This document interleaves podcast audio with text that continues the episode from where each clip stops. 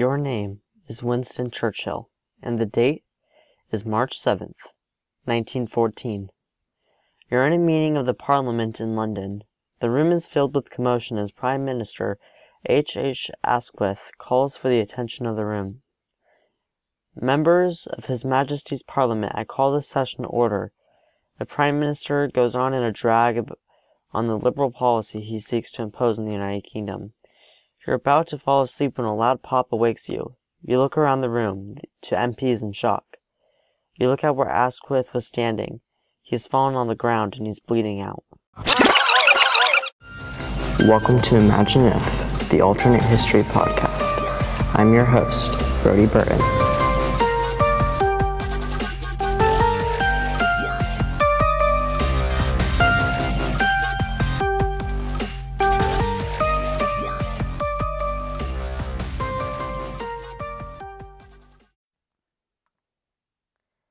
Welcome back to Imagine If.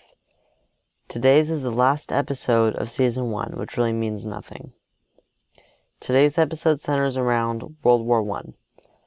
For our American li- listenership, this was a conflict full of tank warfare in which the U.S. mostly stayed out of. For our British and European listenership, you probably know much more than myself, or 99% of all Americans, about World War One. World War I began when Archduke Franz Ferdinand, Archduke of Austria-Hungary, was assassinated by a Bo- Bosnian national, G- Gavrilo Princips, who had close ties to Yugoslavia. When Austria-Hungary declared war on Yugoslavia, Russia declared war on Austria-Hungary. This led to an explosion of what later became known as the European powder keg, and although nations outside of Europe, such as Canada and Japan, were involved in the early stages of the war, it mainly stayed in Europe. The main sides were the Central Powers, led by the Germans, Austro-Hungarians, and Ottomans, against the Allied Powers, led by France, the UK, Russia, and later the United States.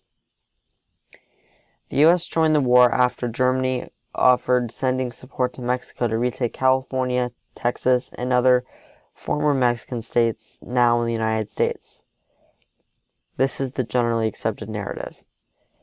The war ended in 1918, at, and later in the Treaty of Versailles, the world was changed. However, that can be the topic of another episode entirely. In Britain, after Parliament is dissolved, and I'm explaining this because 90 something percent of our listenership is American, Parliament is dissolved at the Majesty's request or upon the death of a Prime Minister.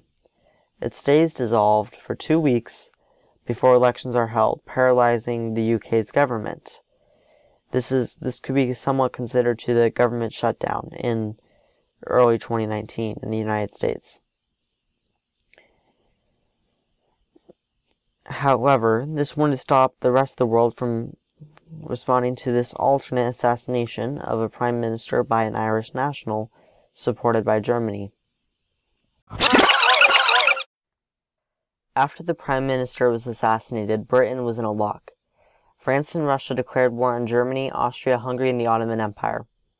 Italy, the US, and other nations chose neutrality. As the war began, expected supplies from the British government never made it to France. Germany rushed through France and the Low Countries, seizing Paris on March 17th. After the prime ministerial elections, David Lloyd George was elected.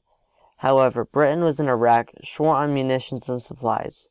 In the U.S., Woodrow Wilson tried to get the U.S. into the war, but was defeated in his attempt to do so. Furthermore, in 1916, Charles W. Fairbanks was elected in opposition to the war, and the U.S. stayed out of the conflict. The Germans blitzkrieged France and later launched an attack on London. The British began to collapse and fall into the hands of the Germans. Meanwhile, Austria-Hungary had captured Venice and Italy, which had now been forced into the war before the state began to flip to the side of the Central Powers. The Germans and Austrians launched invasions into Russia and Scandinavia before both surrendered. In 1917, the final nation, Portugal, surrendered. The leaders met in Vienna to discuss the new terms by which the world would be won. Ironically, almost a hundred years after the last major European war was ended, it also was ended in Vienna. Germany under Hindenburg would morph into the Kaiserreich, the German Empire. The core state of the, Weim- the core state of the Weimar Republic became the Reichs, or realms, while the conquered non-German provinces became the Reichs. The Balkans were split between Italy and the Ottoman Empire. France and Britain became Eroptereichs. Austria-Hungary annexed part of Russia, but, but unified with the Kaiserreich in 1919 as the Greater Kaiserreich. This empire spanned Europe.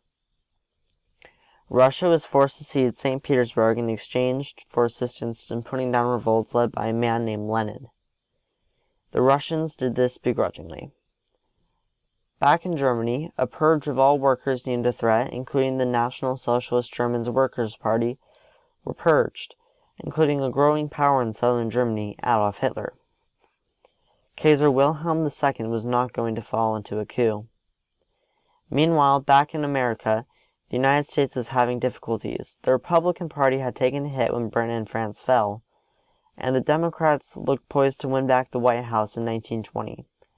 James M. Cox and his running mate, Franklin Delano Roosevelt, won the election in a landslide, winning all but the Dakotas, Minnesota, and Wisconsin. Warren G. Harding and Calvin Coolidge got only 12% of the popular vote and were in third place after Eugene V. Debs, a socialist, won 13% of the national vote, but no states. In the 1920s, however, a radical wave would sweep over, over the world. In Germany, the Kaiserreich, Ottomans, and Italians had all adopted fascism. Russia had barely put down a communist revolution. The United States would soon fall victim to this wave. Cox, already a media uh, mogul, nationalized the newspaper industry, only telling the stories he wanted told. Soon the New York Globe, San Francisco Chronicle, and New York Journal were replaced by the American Daily News, distributed across the nation. Cox then nationalized the railroads. The Republicans in Congress were horrified by this. In the 1922 midterms, the Republicans gained control of the House and the Senate. This new power in the GOP led Cox to worry for his own. In April 1922, Cox mobilized the National Guard in Maryland and Virginia and used them to take control of the Capitol building, where Congress was dissolved. Cox declared the Constitution nullified, pronounced himself Supreme Leader of the United States. Rioting broke out only to be put down by tear gas and chemical weapons. The world seemed to be doomed to fascism. The Ides of March, 1925 the North Pacific Ocean off the coast of Vladivostok. Your name is Calvin Coolidge. You were the vice presidential candidate in the 1920 election in the United States, but you've seen your country decline. Back in November, Supreme Leader Cox began mass executions of those deemed to be his enemies. Warren G. Harding, Theodore Roosevelt, Woodrow Wilson, and Eugene V. Debs had all been executed. You escaped because a friend of yours, a Russian, offered you a passage from San Francisco to Vladivostok, a Russian city along the Pacific coast. Tsar Nicholas II allowed for democratic elections to be held, and the Russian Republic was proving to be the final nation where fascist forces were held off. You take a train across Russia where you eventually meet with the Russian president, Georgy Lvov. Mr. Coolidge, a pleasure. President Lvov, a pleasure as well. I trust your stay in Russia has been a pleasant one. Yes, of course. Colder than America? Yes, by far. I also can keep my head here, that's nice. Haha, sure it is. That unsavory Cox fellow, eh, he was corrupted with power. Would you like to take him out? President Lvov. That man tore up the Constitution he swore to defend, imprisoned those he promised to keep free, and turned his country into a fascist state no better than the Kaiserreich. I wait every day to have my turn to strangle the unpatriotic, power-hungry traitor. Well then, I have operatives in Washington ready to go now.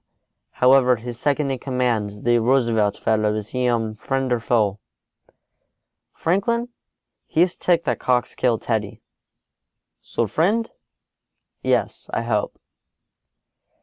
The next year, James M. Cox, the man who styled himself as a Julius Caesar of America, was killed on the Ides of March. Franklin Delano Roosevelt took over power. However, the Germans had helped Cox in nationalizing the newspapers, railroads, and later the oil and coal mines. The Kaiserreich declared war on Russia and FDR's U.S. in 1929.